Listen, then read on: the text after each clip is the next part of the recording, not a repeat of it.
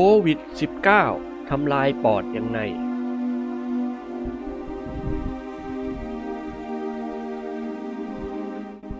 อาการปอดอักเสบปริศนาในช่วงปลายปีคริสตศักราช 2019 จากที่ใครหลายคนคิดว่าเป็นโรคเกี่ยวกับทางเดินหายใจธรรมดา บัดนี้กลายเป็นวิกฤตใหม่ระดับโลกที่เรารู้จักกันในปัจจุบัน โควิด -19 มันเปลี่ยนรูปแบบการดำเนินชีวิตของพวกเราให้ตระหนักถึงความเสี่ยง เมื่อต้องปฏิสัมพันธ์กับมนุษย์ และสภาพแวดล้อม จนอาจเป็นวาระสำคัญให้เราฝังใจ ไปอีกนาน ในช่วงแรกอาการป่วยดูมีสัญญาณเพียงแค่โรคปอดอักเสบที่พบได้ทั่วไปจากแบคทีเรีย และบางคนแทบไม่แสดงอาการใด ๆ หรือกล่าวได้ว่ามีลักษณะไม่แตกต่างจากไข้หวัดทั่วไป ทำให้การคัดกรองเบื้องต้นตกสำรวจ แพทย์พบว่าโรคปริศนานี้มีต้นเหตุมาจากไวรัสสายพันธุ์ใหม่ที่มีข้อมูลน้อยมาก มีความสามารถในการระบาดเป็นวงกว้าง โดยไม่เลือกฐานะใด ๆ ของผู้คนในสังคม องค์การอนามัยโลกระบุว่า ผู้ติดเชื้อโควิด -19 ราว 80%นั้นสามารถหายได้เมื่อรับการรักษาตามอาการ ส่วนอีก 20%หรือ 1 ใน 6 คน อาจมีอาการเจ็บป่วยรุนแรงที่เกี่ยวข้องกับทางเดินหายใจทำไมโควิด -19 ถึงร้ายกาจต่อปอดของมนุษย์นัก ไวรัสทำลายระบบหายใจอันสำคัญของเราอย่างไร และอาการปอดอักเสบอาจเป็นเรื่องใหญ่สำหรับหลายคนที่มีปอดไม่แข็งแรงเป็นทุนเดิมอยู่แล้ว ในยุคที่คนเริ่มมีปัญหาเกี่ยวกับปอดจากมลภาวะ และสารเคมีสะสมจากการขยายตัวของเมืองโควิด -19 จึงเป็นเหตุผีซ้ำด้ามพลอยพอดิบพอดี ผู้ป่วยที่ติดเชื้อโควิด -19 แบ่งลักษณะอาการได้คร่าวๆ 4 กลุ่มคือ กลุ่มแรก ติดเชื้อแต่ไม่แสดงอาการ หรือ sub clinical เป็นกลุ่มคนส่วนใหญ่ หากพวกเขามีเชื้อจะไม่แสดงอาการออกมา กลุ่มที่ 2 คือผู้ที่เริ่มติดเชื้อในระบบทางเดินหายใจส่วนบน เมื่อเข้าระยะนี้ผู้ป่วยจะไอ ปวดหัว เปลือกตาอักเสบและมีไข้เล็กน้อย กลุ่มที่ 3 คือผู้ที่ตรวจพบโพซิทีฟติดเชื้อโควิด -19 มีอาการคล้ายไข้หวัดใหญ่จำเป็นต้องหยุดงานและต้องเข้าแอดมิดที่โรงพยาบาลเร็วที่สุด ส่วนกลุ่มสุดท้ายเป็นกลุ่มเสี่ยงต่อการเสียชีวิตมากที่สุด มีสัดส่วนราว 6%จากสถิติในอู่ฮั่น มีไข้สูงจำเป็นต้องเข้าห้องฉุกเฉินเนื่องจากมีอาการปอดอักเสบร่วมด้วย โดยส่วนใหญ่จะเป็นผู้สูงอายุ ซึ่งมักจะมีปัญหาเกี่ยวกับความดันโลหิตสูง มีโรคเรื้อรังอย่างเบาหวาน โรคถุงลมโป่งพอง โรคหัวใจ ซึ่งคนกลุ่มนี้เมื่อได้รับเชื้อโควิด -19 เข้าไปในร่างกาย จะได้รับผลกระทบรุนแรงกว่ากลุ่มอื่น ๆ และมีอัตราเสียชีวิตค่อนข้างสูง หากไม่ได้รับการดูแลจากแพทย์ เป้าหมายของโควิด -19 คือปอดเมื่อผู้ป่วยที่ติดเชื้อเริ่มมีอาการไอและไข้สูง แสดงว่าเชื้อโควิด -19 ได้เข้าสู่ระบบ respiratory tree ซึ่งเป็นช่องทางผ่านของอากาศภายนอกเพื่อเข้าสู่ปอด ส่วนนี้ไวรัสจะทำให้เกิดการอักเสบและคายเคือง ร่างกายจะมีกลไกเพื่อขับเชื้อออกผ่านการไอและเสมหะ หากกรณี worst case ไวรัสจะเข้าไปในส่วนที่ลึกเรื่อยๆ จนถึงถุงลม เป็นถุงอากาศขนาดเล็กๆ อยู่ต่อกับหลอดลมฝอยแขนงต่างๆ นับจำนวนได้เป็นล้านๆถุง หากมีการติดเชื้อส่วนนี้จะทำให้มีอาการปอดอักเสบ จากการที่มีของเหลวปริมาณมาก และเซลล์ตายแล้วอุดตันจนไม่สามารถขับออก ปิดกั้นการทำงานของถุงลม ซึ่งค่อนข้างน่าเป็นห่วงทีเดียว เพราะปอดจะไม่สามารถทำงานเพื่อนำออกซิเจนเข้าสู่ร่างกายได้เอง เมื่อเลือดไม่มีออกซิเจน ร่างกายก็จะไม่สามารถกำจัดคาร์บอนไดออกไซด์ได้ทำให้ผู้ป่วยต้องเข้ารับการรักษาในห้องฉุกเฉินด้วยเครื่องช่วยหายใจ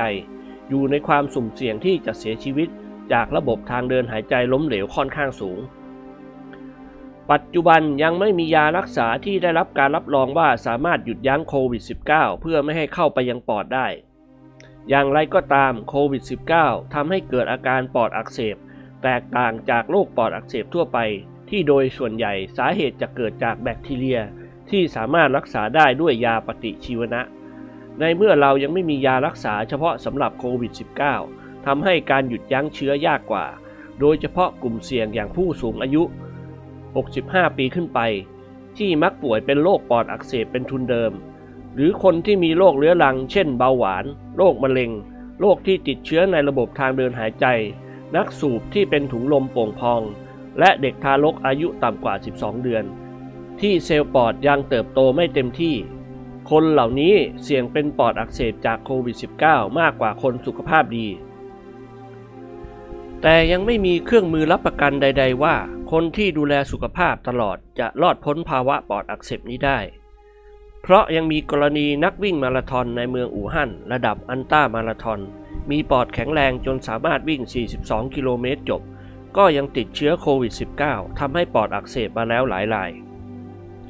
แพทย์จากเครือข่ายโรงพยาบาล Mount Sinai Health System ในนิวยอร์กได้ศึกษาภาพ CT สแกนจากผู้ป่วยโควิด -19 ในระยะที่มีอาการปอดอักเสบ 121 ภาพ พบว่าโควิด -19 จะทำให้เกิดอาการอักเสบแบบคลัสเตอร์ของปอดสองด้านทำให้ท่อถุงลมต่างๆ อุดตันหายใจลำบาก การรักษาต่างๆ ที่ทดลองในช่วงนี้คือการนำยาที่เคยรักษาโรคมาเรีย และยาที่เคยใช้รักษาอีโบลา มาปรับใช้ควบคู่กับการประคับประคองรักษาตามอาการ หากมีแนวโน้มว่าออกซิเจนในเลือดลดต่ำลง อาจใช้อุปกรณ์ช่วยหายใจด้วยหน้ากากหรือท่อก็อาจเพียงพอ แต่กรณีที่มีอาการหนักอาจต้องใช้เครื่องช่วยหายใจร่วมด้วย โดยภารกิจสำคัญในการรักษาชีวิตคือทำให้ผู้ป่วยยังคงหายใจอยู่ ร่างกายยังดำเนินกิจกรรมต่างๆ ต่อไปได้ จนกระทั่งไวรัสอ่อนแรงไปเองในที่สุด ซึ่งอาจไม่ใช่เรื่องง่าย หากมีเครื่องมือทางการแพทย์ไม่เพียงพอต่อการรักษาผู้ป่วยจำนวนมากๆ เครื่องช่วยหายใจล้วนมีราคาสูงมาก โรงพยาบาลท้องถิ่นอาจมีไว้ช่วยเหลือผู้ป่วยไม่เพียงพอ หากการติดเชื้อระบาดไปสู่ภูมิภาค นี่ยังไม่รวมถึงกรณีที่ผู้ป่วยเกิดการอักเสบบริเวณปอดอย่างรุนแรงที่เรียกว่า acute respiratory distress syndrome หรือ ARDS เมื่อปอดเต็มไปด้วยของเหลวอุดตัน และระบบคุมคุ้มกันพยายามต่อสู้กับไวรัสที่เปรียบเสมือน สมรภูมิในที่แคบ เพราะปอดจะหดตัวแคบลงเรื่อยๆ จนไม่สามารถหายใจได้เอง ร่างกายเผชิญภาวะออกซิเจนในเลือดต่ำทำให้เซลล์ในร่างกายตาย โดยเฉพาะเซลล์สมองและเซลล์ที่บอบบางอื่นๆ กลุ่มคนที่เสี่ยงจึงหนีไม่พ้นผู้สูงอายุที่มีประวัติโรคทางเดินหายใจเฉียบพลัน คนที่สูบบุหรี่หรือดื่มแอลกอฮอล์จัด คนที่เคยผ่านการผ่าตัดหัวใจและปอดมาแล้ว ซึ่งเมื่อเกิดภาวะ ARDS นั้นจะรักษายาก เพราะเป็นภาวะเฉียบพลันทำให้มีโอกาสเสียชีวิตค่อนข้างสูง ขณะนี้ยังไม่มีข้อมูลยืนยันว่าโควิด -19 จะสร้างความเสียหายต่อปอดอย่างถาวรหรือไม่ ซึ่งในกรณีโควิด -19 นั้น องค์การอนามัยโลกระบุว่าใช้เวลาในช่วง recover ประมาณ 3-6 สัปดาห์สำหรับผู้ป่วยที่เข้าข่ายรุนแรง และอาจเพิ่มอีก 2 เดือนในกรณีที่ปอดอักเสบร่วมด้วย ซึ่งแพทย์ต้องดูประวัติ ผู้ป่วยว่าเคยมีอาการเกี่ยวกับปอด และทางเดินหายใจในอดีตร่วมด้วยไหม รวมถึงขึ้นอยู่กับช่วงที่ใช้เครื่องช่วยหายใจด้วยว่านานเท่าไหร่จำเป็นต้องให้ปอดพักฟื้นนานกว่าเดิม ความวิตกกังวลของแพทย์จึงเน้นไปที่ประเด็นหากการระบาดเลยเถิดไปสู่ภูมิภาค อาจทำให้บุคลากรและเครื่องมือทางการแพทย์ไม่เพียงพอที่จะรักษาผู้ป่วยปริมาณมาก ที่เข้ารักษาได้พร้อม ๆ กัน หลายโรงพยาบาลในพื้นที่ห่างไกล